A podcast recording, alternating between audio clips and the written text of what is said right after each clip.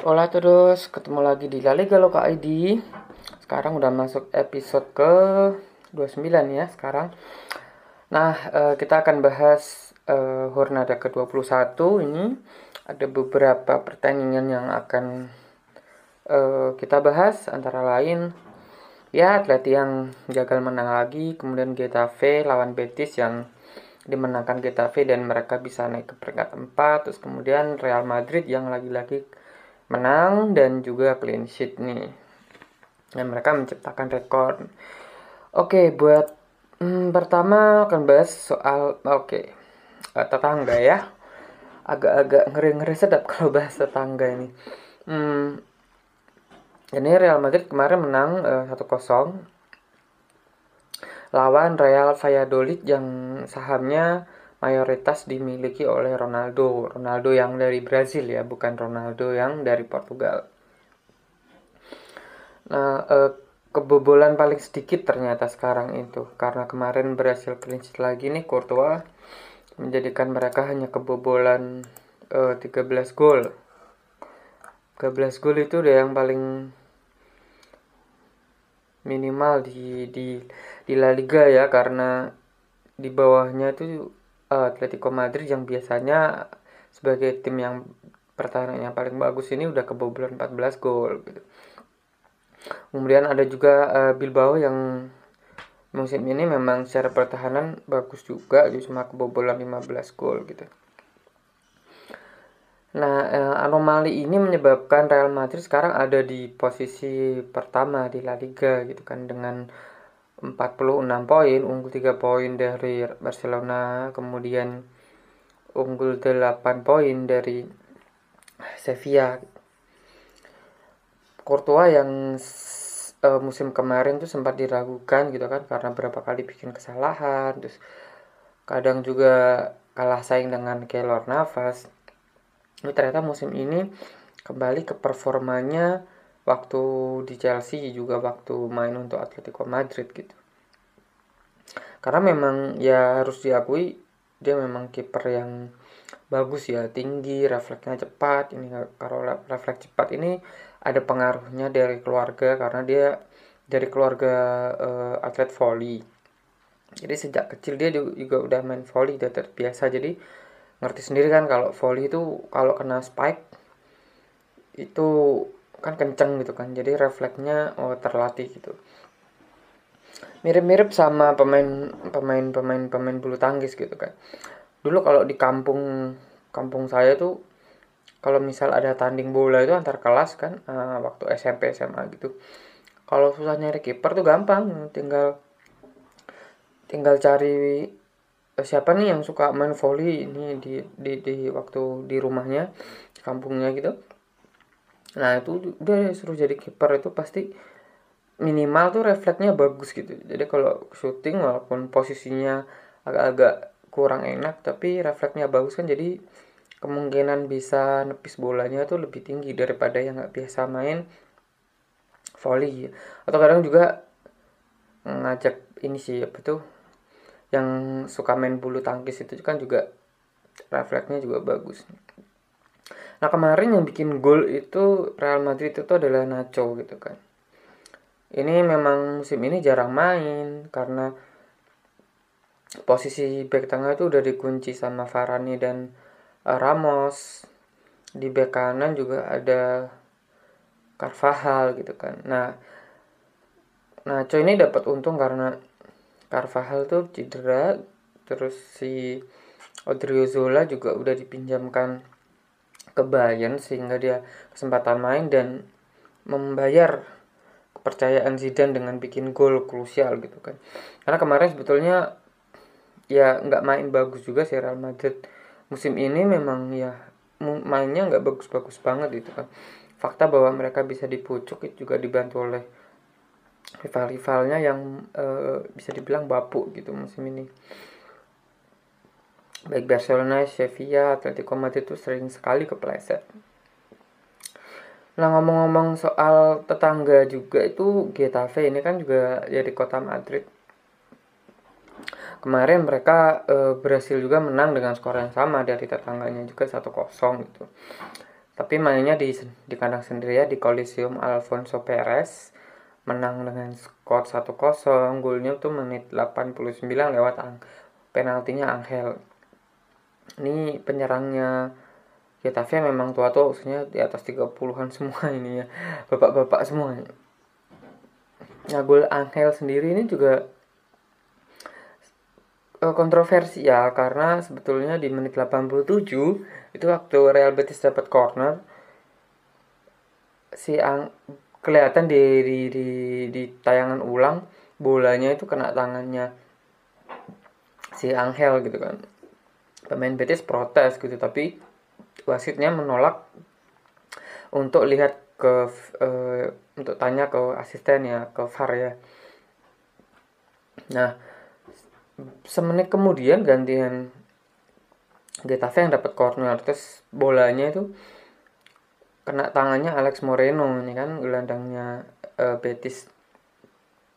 Nah yang kali ini wasit uh, konsultasi ke VAR dan diputuskan dapat penalti lah ini si si Getafe yang dieksekusi dengan mantap jiwa oleh oleh Angel gitu.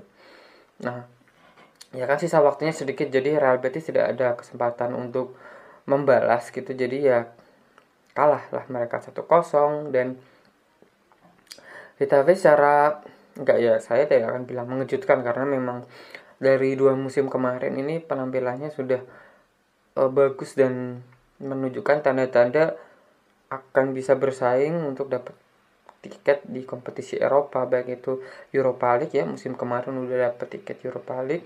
Dan musim ini kalau penampilannya konsisten seperti ini terus sih kan kalau dia bisa terus menerus uh, dapat hasil positif sama klub-klub menengah bawah dan bisa menahan klub-klub menengah uh, atas kan tidak mungkin Getafe menggusur Atletico Madrid yang ya sepanjang musim ini mainnya sama sekali tidak bagus gitu. Dan memang Pepe Bor Pepe Bordales ini pelatih yang sudah tidak bisa dianggap remeh kan. Bayangin kalau beneran Getafe ini bertahan di peringkat empat besar sampai akhir musim ya kak sampai bulan Juli Mei nanti kalau mereka bisa dapat kesempatan ke Liga Champions terus kan uh, udah ada jaminan um, uang dari Liga Champions yang banyak lah ya minimal kayaknya bisa dapat 20 jutaan gitu. Itu uang yang yang yang banyak buat Getafe yang kalau nggak salah musim ini anggarannya tuh berapa ya? Antara 46 sampai 50 juta euro aja itu dananya. Satu musim itu. Untuk bayar pemain untuk belanja untuk bayar staff bayar pelatih bla bla bla semua. Kalau nggak salah 46 sampai 50 juta kemarin saya cek itu kalau buat klub-klub besar kan kayak cuman bisa beli satu pemain gitu tapi buat uh, Getafe ini ya harus cukup untuk satu musim gitu mau bayar semua orang jadi tambahan 20 juta ini ya sama sekali tidak sedikit untuk mereka gitu. Cuman ya Getafe ini sayangnya basis fansnya ini belum banyak ya karena stadionnya juga tidak besar gitu kan. Coliseum Alfonso Perez ini kapasitasnya cuma sekitar 10 ribuan dan rata-rata rata-rata keterisiannya itu nggak nyampe 60 persen deh kalau nggak salah oh uh, sorry kapasitasnya itu sekitar 17 ribuan gitu tapi ya keterisiannya tuh nggak nyampe di atas 60 persen sayangnya. Jadi jadi ya memang ya nggak terlalu banyak mengandalkan dari pemasukan uh, tiket. Padahal musim ini mereka tampil tampil bagus tapi dengan mereka nanti lawan Ajax sih harusnya uh, penuh ya. Apalagi kalau bisa menang lawan Ajax terus lolos ke 16 besar uh, Liga Eropa itu limanya pasti meningkat. Nah uh, klub asal kota Madrid terakhir yang akan saya bahas itu Atletico Madrid ini yang banyak yang bilang ya memang sudah saatnya diganti nih si si Simeone. Karena ya sudah ada di tim tuh dari sejak tahun 2011 dari 2011 itu kan sudah 8 tahun lebih ya. Hampir 9 tahun. Dan ya memang ada masa-masa jayanya waktu tahun 2013 itu dapat Copa del Rey 2012 dapat Liga Eropa 2014 dapat La Liga terus dua kali masuk final tapi kalah kan kalah final Liga Champion maksudnya. Kemudian dapat lagi Eropa itu tahun 2018 tapi dengan kondisi tim yang yang memang selayaknya dapat juara karena mereka seharusnya bersaing di Liga Champions.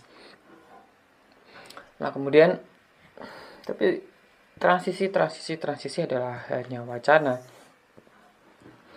Beberapa pandit juga ya sepertinya kalau memang musim ini mereka gagal finish empat besar sepertinya mungkin Simeone akan mempertimbangkan untuk uh, mundur atau mungkin malah dipecat gitu. Ya idealnya buat Simeone mungkin dipecat gitu kan biar dapat uh, kompensasi kontraknya gitu kan. Walaupun ya tidak meninggalkan nama baik karena dipecat kan bukan mengundurkan diri. Atau biar sama-sama enak mungkin ya kesepakatan untuk mundur terus kemudian dapat pesangon lah walaupun hanya setengahnya dari kontrak atau itu kan juga sudah banyak karena dia salah satu kalau nggak salah dia tiga besar klub eh, pelatih yang paling mahal di dunia gitu. Pelatih sepak bola maksudnya ya. Masalah ya gitu Atletico tuh bukan lagi katakanlah kambing hitam gitu underdog sama sekali. Bukan bukan bukan mereka adalah tim yang seharusnya bersaing untuk mendapatkan juara. Tapi musim ini ya bayangin ya lawan Eibar kalah 2-0 kemudian lawan Kultural Leonesa yang mana itu klub Segunda B ya yang satu satu tingkatan dengan Atleti B bayangin. Yang musim kemarin itu bisa ditahan serius Atleti B gitu tapi kemarin mereka menang lawan yang tim seniornya ini 2-1 walau pakai perpanjangan kan? Dan remontada karena sebelumnya kalah ketinggalan 1-0 kemudian lawan Leganes juga nggak bisa menang gitu. Jangan kan menang gitu. Mau menciptakan peluang yang enak aja susah gitu.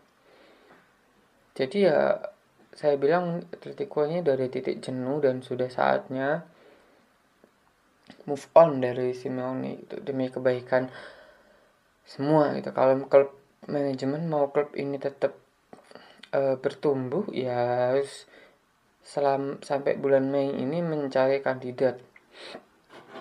Siapa pelatih selanjutnya gitu kan. Kalau mau style gaya yang sama ya nggak terlalu banyak perubahan. Ada PP Bordalas gitu kan. Apalagi kalau PP Bordalas berhasil bawa Getafe dapat tiket Liga Champion gitu kan itu sudah sangat membuktikan kecakapannya. Kalau mau agak berubah bisa ada Marcelino atau kalau mau ekstrim gitu ada Marcelo Bielsa gitu. Ada banyak pil ada beberapa pilihan ya nggak banyak sih. Ada beberapa pilihan tapi tinggal nanti manajemen maunya seperti apa gitu. Yang pasti kalau kata saya udah Simeone dan Atletico udah dari titik jenuh dan sudah saatnya sama-sama berpisah gitu. Ada yang bilang ini panik oh enggak karena tanda-tanda itu tuh udah ada dari tahun 2016 memang sudah sangat sulit berubah gitu kan. Dan pakai 442 dengan gaya berta gaya bertahan yang yang susah untuk menyerang itu sudah kelihatan dari tiga tahun lebih gitu. Jadi iya mau mau apa lagi gitu. Mau menunggu lagi um, mengasih kesempatan setahun dua tahun lagi sepertinya hanya akan membuat para pemain itu malas jenuh jengah gitu kan. Ini pindah gitu kan. Sayang sekali kalau pemain kayak Joe Felix dibeli mahal dengan talenta besar gitu kan berapa kali kelihatan uh, kecerdasannya itu disia-siakan gitu. Nah, ada kemarin juga ada yang bilang karena Simeone ini lebih suka lebih suka skor 1-0 daripada 4-3 gitu kan. Itu artinya dia tidak suka pemainnya melakukan kesalahan. Nah, karena dia tidak suka pemainnya melakukan kesalahan, ya otomatis para pemainnya menghindari itu sehingga mereka main aman. Kayak Koke aja yang sebetulnya bisa sangat kreatif itu kan waktu mudanya didapuk sebagai Safi selanjutnya gitu. Sekarang mainnya main aman gitu Saul juga gitu. Cuma Thomas yang agak memberontak gitu kan jadi kalau ngeliatin permainan Atletico tuh hanya Thomas saja yang berani berisiko umpan ke depan gitu kan. Hasilnya ya banyak ada beberapa kali kesalahan tapi ya itu wajar karena dia ambil risiko gitu kan. Tapi kesalahan yang terjadi juga karena positioning pemain-pemain rekan-rekannya ini tidak enak sehingga ya resikonya besar gitu. Jarak antar pemain aja jauh gitu. Nah eh, bahasan soal pertandingan. Sampai di sini kemudian nanti kita akan bahas sebentar lagi kita bahas ini. Apa namanya itu? Hmm, tim akademi. Oke, uh, ini bahasan yang beberapa kali ditanyakan uh, orang. Yo, sistem tim-tim akademi di Spanyol itu seperti apa? Nah, uh, secara garis besar itu berbeda dengan di liga berbeda dari Liga Italia, berbeda dari Liga Spanyol, eh, Spanyol, Liga Inggris.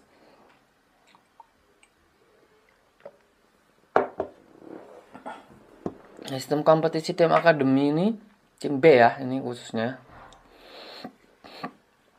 itu mm, mirip dengan di bukan mirip ya sama sama dengan di Belanda dan juga di uh, Jerman ya kalau nggak salah.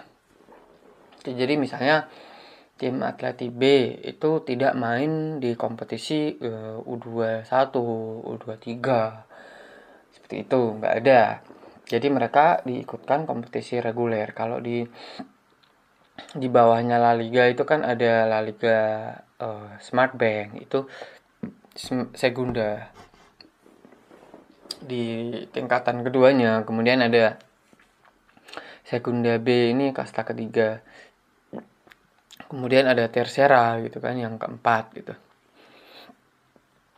Nah tim-tim akademi tim-tim B dari klub-klub La Liga musim ini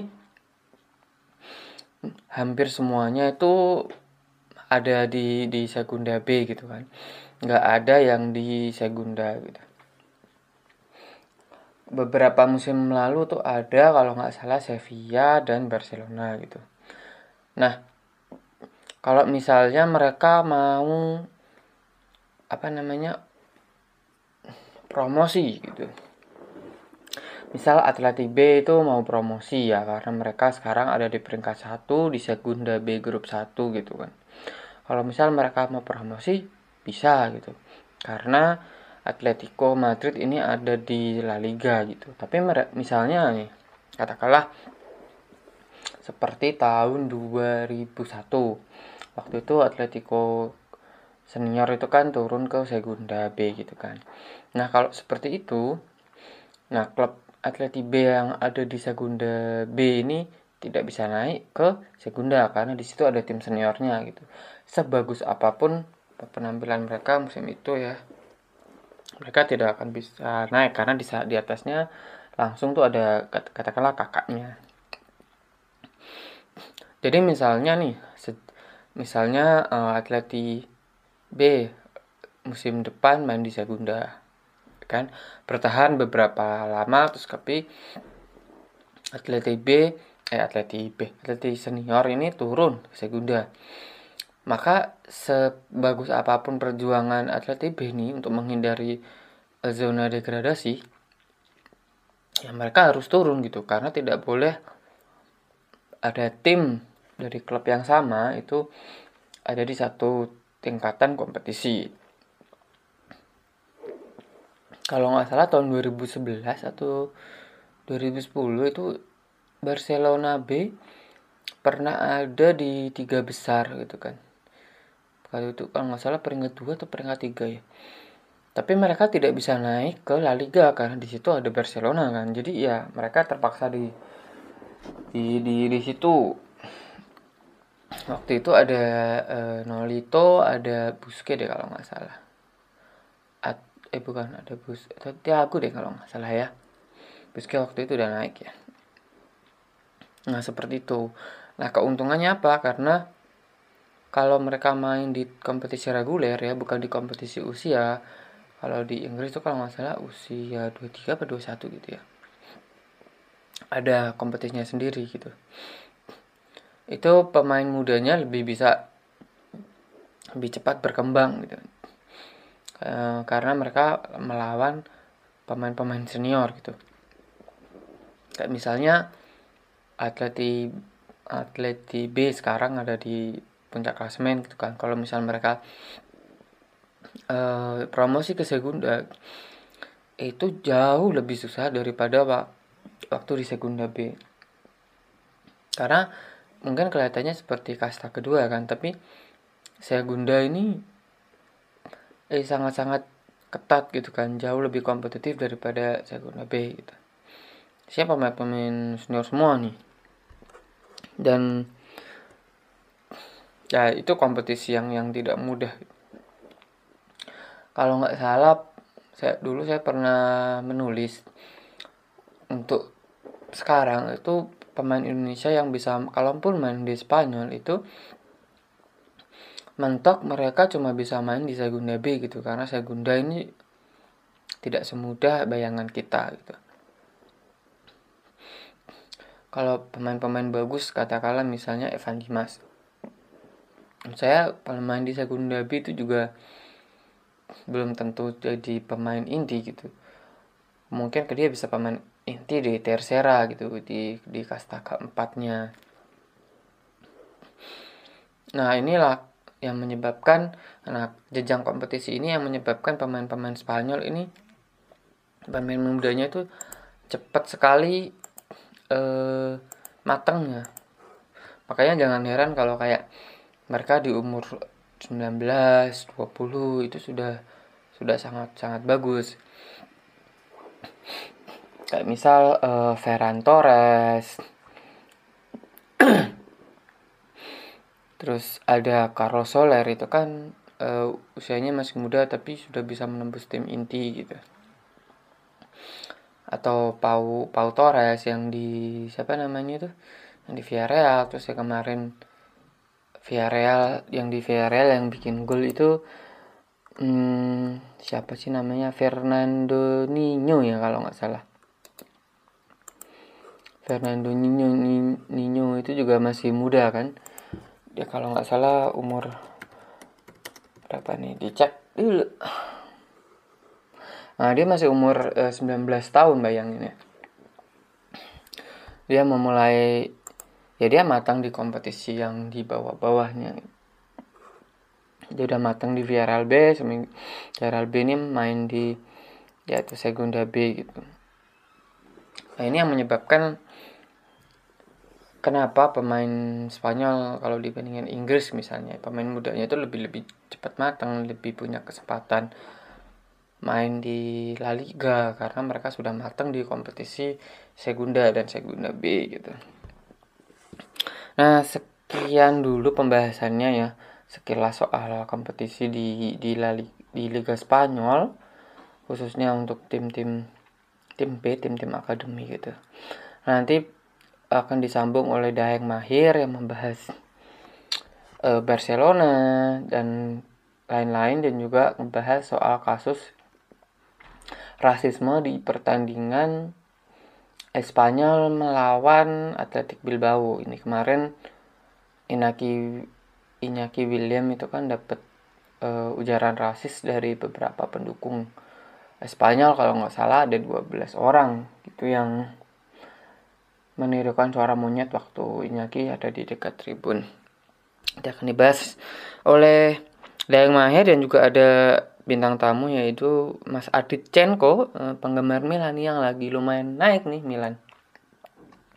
Oke, sekian dulu. Adios.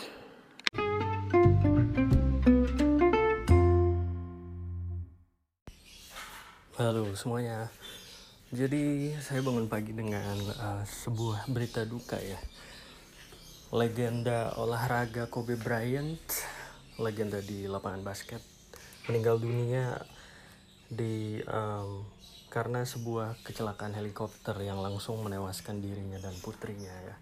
Jadi seluruh dunia olahraga hari ini pada tanggal 27 Januari itu berduka cita karena kepergian Kobe Bryant.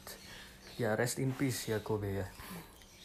Nah kita um, akan kembali membahas dari Hornada ke-21 La Liga. Ini selain Kobe Bryant, kayaknya para cinta Barcelona juga lagi berduka cita nih. Karena selain FCB Barcelona itu takluk 2-0 0-2 di kandang Valencia. Mereka juga sekarang ketinggalan 3 poin dari Real Madrid. Jadi Real Madrid sudah menguasai puncak klasemen dengan keunggulan 3 poin atas Barcelona. Waduh. Jadi buat para fans Barcelona memang kayaknya masih dilema nih ya. Apakah menerima pemecatan Ernesto Valverde beberapa waktu yang lalu? Ya mau nggak mau emang harus diterima sih ya. Tapi apakah Enrique Setian sebagai pengganti itu cukup untuk membangkitkan Barcelona? Nah kalau dilihat dari Hornada kedua satu pada saat mereka takluk di kandang Valencia itu terlihat sedikit memprihatinkan ya karena Barcelona menguasai pertandingan dengan bahkan penguasaan bola melebihi 70% tapi bahkan kesusahan untuk menembus lini pertahanan Valencia. Padahal sebenarnya Valencia tidak bermain terlalu defensif ya. Uh, Valencia hanya bermain efisien sebenarnya. Jadi mereka mencetak dua gol di di uh, babak kedua dengan um, dua tendangan mematikan dari Maxi Gomez Maxi Gomez kita pernah bahas adalah striker yang baru didatangkan Valencia di musim 2019-2020 ini dari Celta Vigo ya. Dan kalau dilihat potongan posturnya tuh mirip Edinson Cavani, tinggi dan mematikan ya. Dan kalau dilihat skillnya juga dahsyat sih. Duetnya bersama Iago Aspas dalam dua musim terakhir sebelum pindah ke Valencia itu benar-benar dahsyat ya di Celta Vigo. Tapi Maxi Gomez membutuhkan panggung yang lebih besar dan saya pikir dengan datangnya dia ke Valencia itu uh, kepindahan yang menguntungkan buat Maxi Gomez. Dan kalau dilihat Valencia sekarang mulai melupakan sosok Rodrigo Moreno nih karena pelatih Albert Celades sepertinya lebih mempercayakan Maxi Gomez untuk mengisi lini depan dalam setidaknya tiga pertandingan terakhir lah. Rodrigo di bangku cadangkan, Kemudian Celades lebih memilih duet antara Maxi Gomez dan Kevin Gameiro di lini depan. Seperti pada saat mengalahkan Barcelona, Kevin Gameiro memang terlihat tidak terlalu efektif ya. Tapi Maxi Gomez itu little banget ya. Betul-betul mematikan. Dan kalau dilihat Valencia sebenarnya bermain tanpa kapten. Kapten sekaligus apa ya fantastista mereka yaitu Dani Parejo.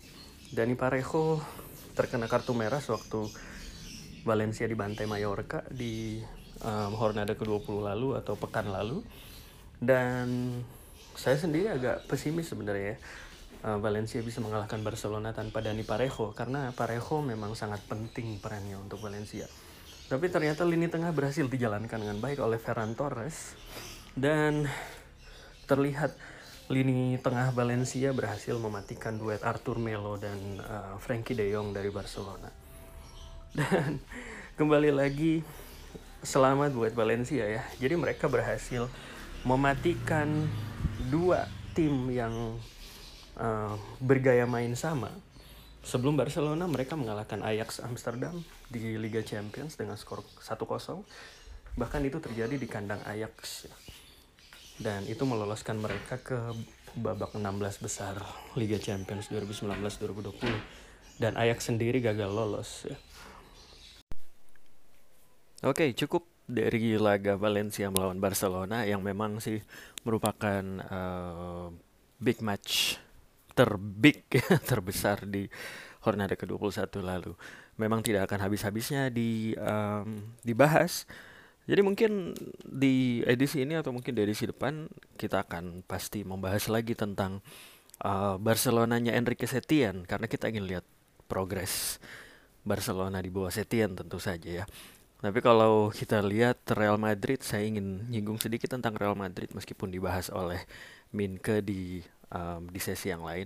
Real Madrid terlihat di bawah asuhan Zinedine Zidane ya mereka bermain mereka memaksimalkan gaya bermain pragmatis ya sebenarnya. Jadi kalau dilihat di laga mereka menang melawan Valladolid dengan skor tipis 1-0 itu tetap merupakan uh, tiga poin tentu saja meskipun Real Madrid yang bertabur bintang itu harus bersusah payah mengalahkan Valladolid hanya dengan satu gol dan gaya bermain mereka pun pragmatis banget ya. Yang penting ada gol yang dicetak gitu dan yang mencetak gol pun back ya yaitu Nacho. Nah itu um, kita lihat saja apakah Liga Spanyol ini akan dimenangkan oleh Barcelona yang mengagung-agungkan idealisme mereka sepak bola indah atau Real Madrid yang lebih memilih pendekatan pragmatis. Tapi saya ingin membahas salah satu uh, kandidat juara lain meskipun peluang mereka sudah lebih tipis sebenarnya. Tapi mereka sekarang berada di papan atas di posisi ketiga yaitu Sevilla. Sevilla menang 3-0 eh sorry 2-0 di kandang sendiri melawan tetangga mereka sesama warga Andalusia yaitu Granada ya. Dan Sevilla sebelum di pertandingan Hornada ke-21 ini mereka ditinggalkan dua striker mereka, dua ujung tombak, nggak tanggung-tanggung nih, dua langsung striker mereka langsung cabut ya. Yang pertama adalah Munas Dabur yang entah kenapa nggak pernah dimainkan, jarang banget dimainkan oleh pelatih Julian Lopetegui. Padahal Munas Dabur adalah kalau nggak salah pencetak gol terbanyak di Liga Austria bersama Red Bull Salzburg tahun lalu. Tapi mungkin karena nggak cocok dengan skema, jadinya Dabur dilepas ke Liga Jerman yaitu ke Hoffenheim. Dan kalau nggak salah belum pernah mencetak gol deh Dabur nih. Kemudian yang kedua adalah Javier Hernandez alias Chicharito yang tadinya dipikir akan minimal setajam sewaktu dia memperkuat Bayer Leverkusen beberapa tahun lalu di Liga Jerman ya.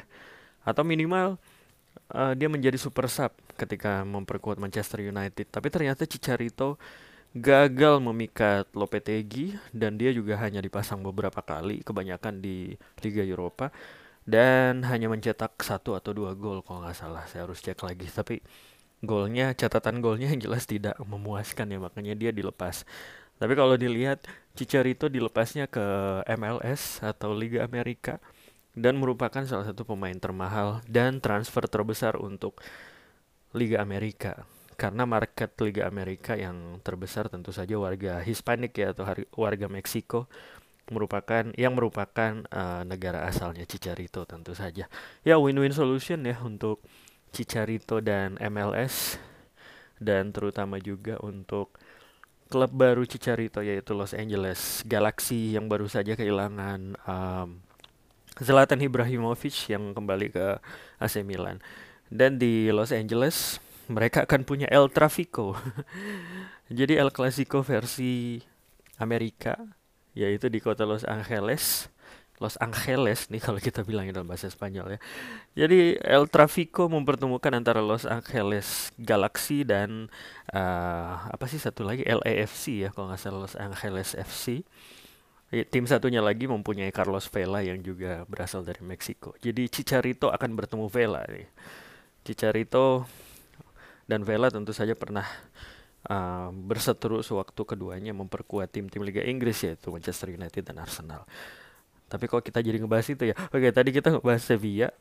Nah, uh, kepergian dua striker yang disebut tadi ternyata menjadi berkah buat satu striker uh, yang tersisa di Sevilla yaitu Luke De Jong. Luke De Jong sendiri bukan striker sembarangan ya karena pernah menjadi pencetak gol terbanyak di era divisi Belanda sewaktu memperkuat PSV Eindhoven.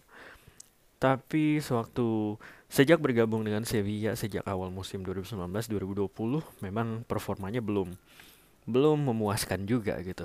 Jadi nggak ada satupun striker Sevilla yang memuaskan banget. Tapi ternyata setelah mencetak gol di Hornada ke-20 lalu sewaktu Sevilla dikalahkan dengan dramatis oleh Real Madrid. Di situ Luke De Jong mencetak satu-satunya gol Sevilla. Nah, di laga melawan Granada Granada ini Luke De Jong juga mencetak gol pembuka bagi Sevilla yang disusul oleh gol kedua yang dicetak oleh pemain veteran mereka yaitu Nolito di babak kedua. Nah, kalau kita lihat Luke De Jong mulai membuka ruang di hati para penggemar Sevilla nih dan jika konsisten bisa jadi De Jong akan menjadi pilihan utama sampai akhir musim nantinya. Dan tapi kalau dia tidak menjaga performa Luke De Jong juga harus hati-hati karena Sevilla baru mendatangkan um, striker baru meskipun posisinya cenderung ke winger atau pemain sayap yaitu Yusuf Enesri dari uh, Leganes ya striker asal Maroko yang usianya masih sangat muda.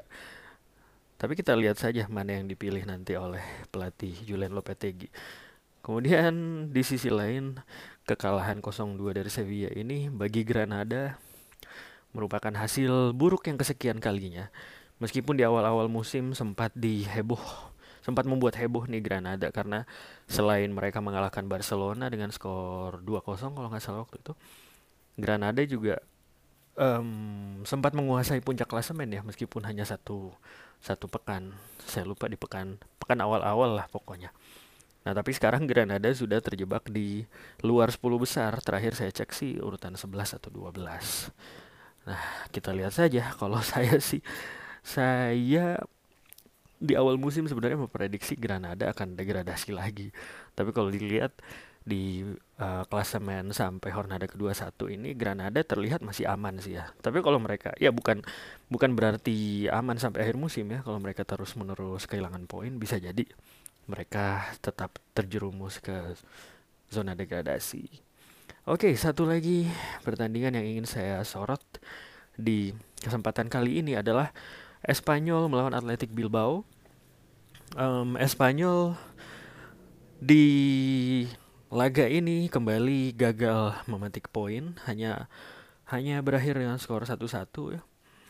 Um, dan Espanyol masih belum keluar dari zona degradasi, bahkan mungkin mereka masih berada di dasar klasemen dengan hanya dengan tambahan satu poin ini. Tapi yang menjadi persoalan, yang menjadi um, apa namanya yang menjadi sorotan di laga Espanyol melawan Atletic Bilbao ini adalah bukan pertandingannya yang memorable ya. Bahkan cenderung membosankan sebenarnya. Saya bahkan nggak ingat siapa aja yang mencetak gol bagi bagi uh, bagi kedua tim di laga ini. Bagi Atletic Bilbao saya ingatnya itu yang mencetak gol adalah penyerang muda mereka yaitu Asier Via Via Via Libre. Asier Via Libre tapi Espanyol saya lupa saya mencetak gol. Pokoknya intinya uh, yang penting disorot di sini adalah pemberitaan di mana um, striker Atletic Bilbao Iñaki Williams yang meskipun dia berpaspor Spanyol tapi dia uh, keturunan Afrika ya, dia berkulit hitam. Dan di akhir laga Iñaki Williams mengeluh karena uh, dia merasa mendapatkan um, hujatan verbal dari para supporter Espanyol yang um, mengucapkan ujaran-ujaran rasis. Waduh, ini merupakan musuh bersama di dunia sepak bola ya dan ini bukan hal yang terpuji dilakukan oleh pendukung Espanyol tentu saja. Tapi kita akan bahas lebih jauh lagi tentang rasisme ini. Jadi Um, khusus untuk edisi kali ini memang kami ditemani lagi oleh salah satu bintang tamu ya. Jadi untuk masalah rasisme ini akan kita bahas di segmen selanjutnya.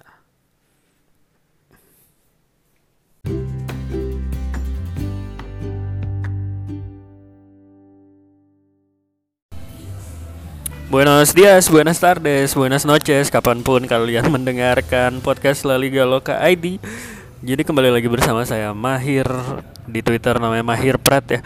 Saya kedatangan tamu lagi nih, tamu yang sebenarnya udah sering um, ngisi podcast kita nih.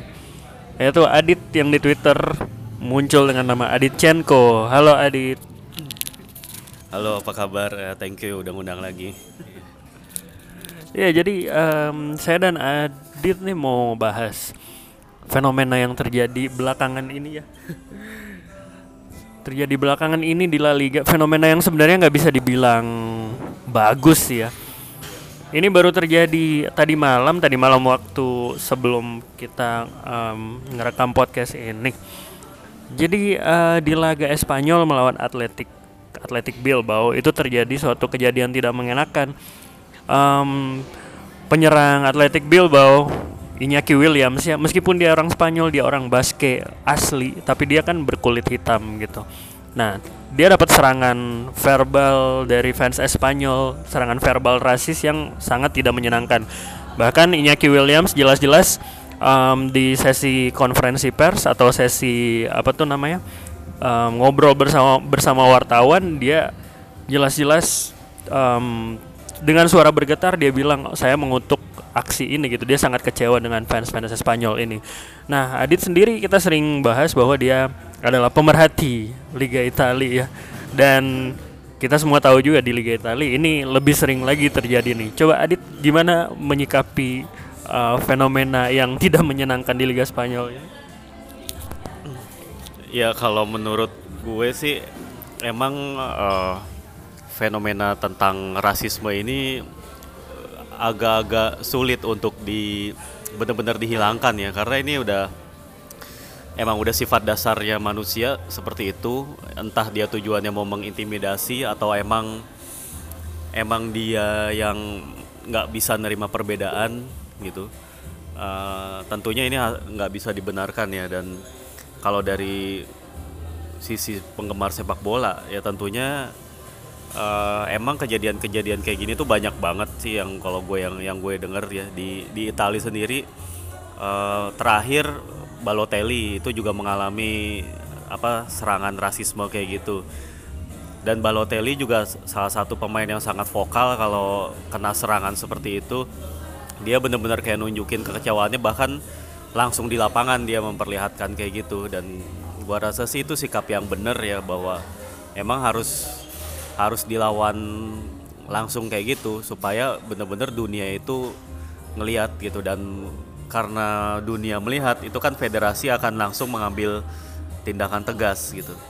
Tapi emang kayaknya emang sekalipun udah sering ditindak tegas kayak gitu uh, itu masih tetap bermunculan sih. Dan itu emang berarti emang ya manusianya aja gitu yang emang punya sikap kayak gitu. Ini juga gue sendiri juga agak-agak mengherankan lihat kayak gini sih.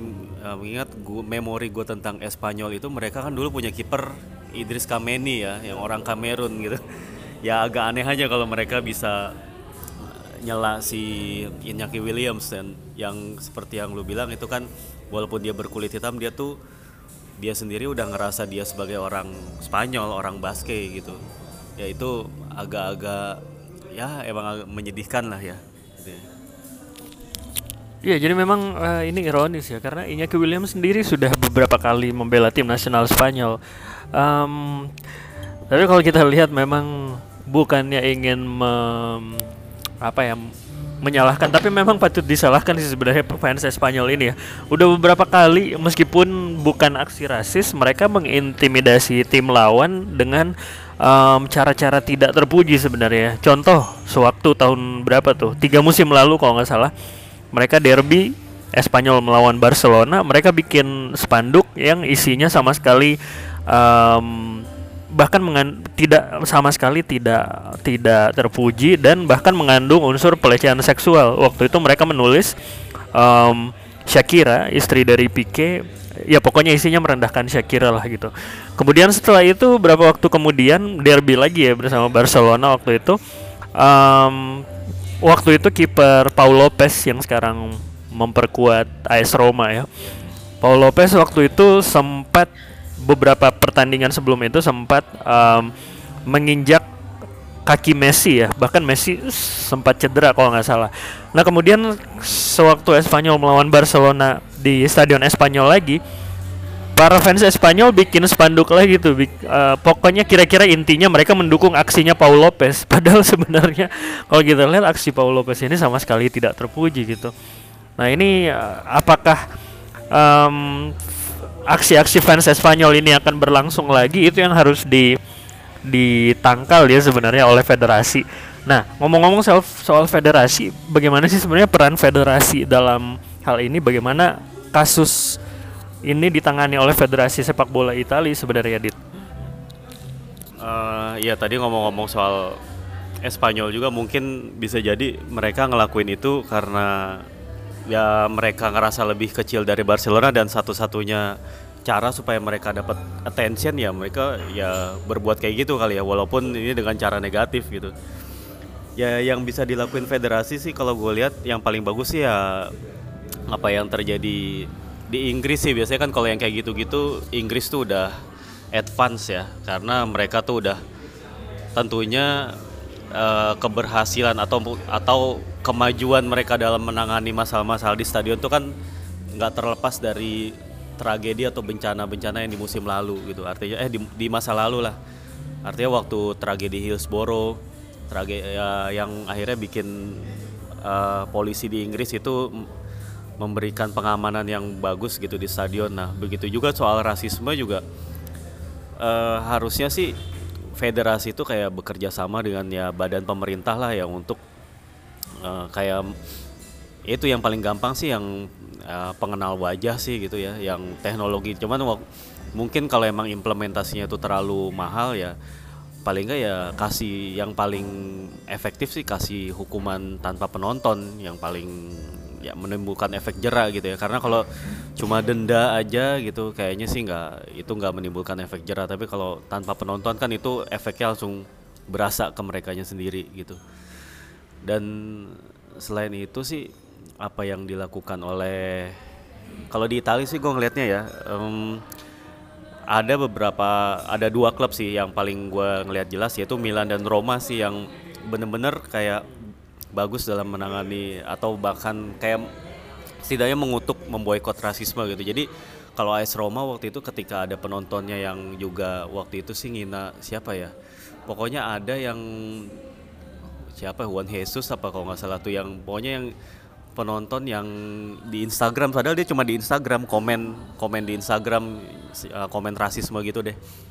Terus itu langsung uh, akunnya AS Roma langsung nyari dia terus langsung uh, ngusulin untuk di band dia di band nggak boleh nonton seumur hidup ke stadion gitu. Dan AC Milan juga mendukung langkah yang serupa gitu. Ya itu bagus juga sih karena emang federasi nggak bisa jadi federasi itu cuma bisa ngambil langkah langkah represif yang berupa ngasih hukuman atau langkah-langkah preventif yang kayak uh, menggunakan teknologi gitu untuk uh, memerangi itu. Tapi inisiatif dari klub itu juga menurut gue nggak kalah pentingnya ya. Karena kalau klubnya juga terkesan membiarkan gitu atau bahkan kadang-kadang menyangkal gitu. Ada beberapa beberapa klub di Italia juga seperti Hellas Verona atau Cagliari itu kayak terkesan uh, buang badan gitu kalau ada supporternya kayak gitu. Itu juga nggak membantu. Nah artinya kalau klub itu lebih proaktif lebih apa namanya bisa kerjasama dengan semua pihak itu menurut gue akan lebih lebih efektif gitu ya. Ya memang terlihat di negara-negara seperti Spanyol dan Italia mereka tuh masih masih gagap gitu. Bagaimana sebenarnya kita, seharusnya kita menyikapi rasisme ini? Karena kalau kita lihat di Inggris mereka lebih tegas ya. Di iya. Jerman juga kayaknya tegas meskipun um, kasus rasisme di dalam uh, di dalam stadion ya dalam pertandingan sepak bola di Jerman itu cukup sedikit. Tapi saya rasa mereka juga sangat tegas gitu. Nah justru yang unik di Spanyol ini mereka tegasnya kadang salah salah alamat gitu ya. Jadi beberapa waktu yang lalu Rayo Vallecano um, kalau bagi yang belum tahu Rayo Vallecano kan mereka punya filosofi um, cenderung cenderung anarki ya kiri anarki gitu. Dan mereka anti fasis sebenarnya. Um, pada saat laga Segunda Division antara Rayo Vallecano melawan Albacete, um, justru pertandingan antara Rayo dan Albacete itu di stop ya, di stop oleh wasit. Karena para fans Rayo Vallecano mereka neriakin pemain Albacete asal Ukraina yaitu Roman Zezulia. Zezulia ini um, dicurigai dia simpatisan partai, bukan partai sih, uh, semacam semacam gerakan neonazi di Ukraina gitu. Meskipun sebenarnya belum terbukti ya. Dan kalau kita tarik ke belakang memang sejarah antara Zozulia dan Rayo ini cukup panjang. Zozulia pernah gabung Rayo dengan status pinjaman tapi kemudian fans Rayo memprotes. Mereka nggak pengen ada pemain yang terasosiasikan sama gerakan neonazi atau gerakan rasis apa pun di klub mereka gitu. Makanya kemarin waktu ini kalau nggak salah kejadiannya Desember 2000, 2019 uh, mereka kembali lagi meng, sebenarnya tidak terpuji juga sih mereka menghina-hina Zozulia di lapangan tapi mereka dengan jelas uh, menyatakan sikap bahwa mereka tidak menyukai afiliasi Zozulia dengan gerakan neonazi ini gitu. Tapi kalau kita lihat dari uh, bigger picture-nya ya, kenapa justru Federasi Sepak Bola Spanyol uh, tegas terhadap fans Rayo yang menyatakan anti Nazi, anti fasis, tapi kemudian sama sekali tidak menyetop pertandingan antara Espanyol melawan Athletic Bilbao kemarin misalnya yang jelas-jelas ada ada tindakan uh, rasisme terhadap etnis minoritas sebenarnya justru etnis minoritas ini yang harus dilindungi gitu. Nah eh, ngomong-ngomong soal gerakan fasis ini juga kayaknya di di Itali benar-benar masif gitu ya, Dit ya gimana? Ya, uh, by the way kejadian itu juga sebenarnya di Itali pernah ada sih kayak semacam standar ganda gitu waktu uh, si Miralem Pjanic itu juga sempat dihina karena dia gipsi, dihina sebagai gipsi dan itu federasi langsung bereaksi keras gitu. Tapi pada saat yang dihina itu pemain-pemain berkulit hitam itu nggak nggak ada bereaksi kayak gitu. Itu juga kayak mengundang kritik juga tuh uh, standar ganda gitu ya. Ya gue nggak ngerti juga lah itu kalau kayak gitu tuh uh, alasannya apa ya? Mungkin ada kedekatan historis lah sama dunia Balkan gitu nggak tahu juga gue ya. Tapi yang jelas emang itu nggak bisa uh, tindakan kayak gitu justru bukannya memancing pujian tapi malah jadi kayak malah jadi bahan tertawaan dan sekaligus kritik gitu. Karena itu tadi tebang pilih dan kayak semacam standar ganda itu. Lalu ya itu soalnya soal di Italia ya di Italia juga beberapa uh, musim lalu musim lalu itu yang pertandingan Milan lawan Lazio di Coppa Italia itu juga pernah uh, sport, apa namanya supporter Lazio itu kan kalau dulu sejarahnya emang terafiliasi bukan terafiliasi sih kayak punya kayak dibilang punya kedekatan dengan uh, Benito Mussolini ya yang sayap kanan lah ya fasis Uh, dan itu juga sempat kayak ada spanduk-spanduk yang kayak mengobarkan semangat fasisme juga gitu uh, sayap kanan waktu pertandingan lawan Milan gitu. Padahal Milan sendiri juga nggak nggak ada hubungannya sama yang sayap kiri ya walaupun kalau dulu sih sejarahnya emang Milan itu lebih, agak dekat ke kiri karena didukung oleh kelas-kelas pekerja gitu zaman itu tapi kan udah udah nggak relevan sama zaman sekarang gitu. Tapi ya itu menurut gue sih emang kadang-kadang perilaku kayak gitu emang gue juga nggak ngerti pemicunya apa. Tapi ya balik lagi itu sih kayak cuman pengen cari sensasi atau kayak pengen dilihat aja sih ya. Walaupun dengan cara-cara yang kayak gitu karena emang itu mungkin satu-satunya cara mereka untuk diperhatikan gitu kali ya. Dan emang sih uh, di Itali juga kasus-kasus kayak gitu tumbuh subur karena emang dari sejarahnya juga kan pernah ya, dikuasai oleh fasis ya begitu juga Spanyol kan juga sama-sama kayak gitu juga ya. Pasti juga sampai sekarang sentimen-sentimen kayak gitu juga masih uh, kebawa gitu. Dan yang berlawanan itu mungkin uh, ekstrim kanan ekstrim kiri. Kalau klub yang ekstrim kiri itu kan yang kita tahu kalau di Italia itu Livorno.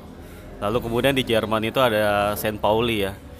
Ya apa ya justru kalau mereka ini ya berkebalikan. Jadi benar-benar kayak menerima kayak semacam menerima semua golongan lah dan segala macam.